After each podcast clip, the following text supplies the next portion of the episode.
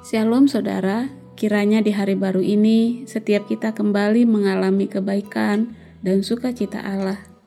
Dan firman-Nya yang akan memberkati kita, Yeremia 10 ayat 1 hingga 6. Saya akan bacakan khususnya ayat 2. Beginilah firman Tuhan.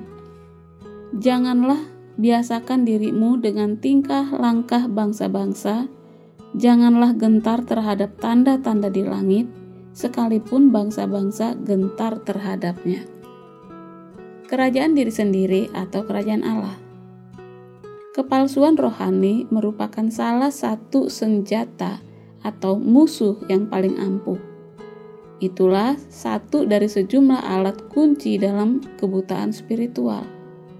Sehingga Yesus memperingatkan kepada pengikutnya seperti yang dikatakan dalam Matius 7 ayat 15. Waspadalah terhadap nabi-nabi palsu yang datang kepadamu dengan menyamar seperti domba, tetapi sesungguhnya mereka adalah serigala yang buas.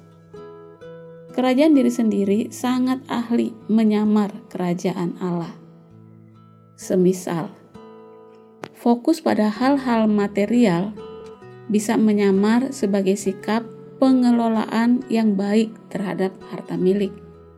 Kemarahan bisa menyamar sebagai perasaan membela kebenaran.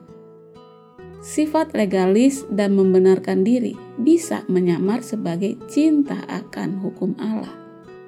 Membangun karir pelayanan pribadi bisa menyamar sebagai komitmen pengembangan kerajaan Allah.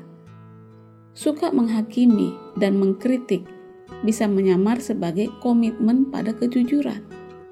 Diperbudak oleh pendapat orang lain bisa menyamar sebagai kesetiaan pada komunitas. Hawa nafsu bisa menyamar sebagai sifat sikap menikmati keindahan ciptaan Allah. Gosip bisa menyamar sebagai kepedulian dan kerinduan mendoakan orang lain, dan sebagainya. Sungguh benar kerajaan diri sendiri adalah sebuah kostum. Hal ini terjadi karena senjata musuh yang paling berguna adalah kemampuan untuk memalsukan kebenaran. Bila digabungkan dengan natur manusia yang cenderung buta rohani, kita akan mengalami mencampur adukan hal-hal spiritual. Mengerikan betapa seringnya kita merasa sedang melayani Allah, Padahal sebenarnya kita melayani diri sendiri. Betapa banyaknya kita merasa sedang menyembah Allah, padahal sebenarnya kita menyembah dan melayani aspek ciptaan tertentu. Natur dosa yang suka menyamar, bermain-main dengan kerentanan hati yang cenderung menyembah berhala.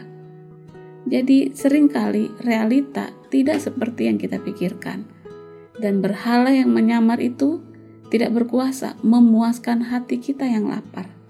Hanya Yesus yang bisa memberikannya.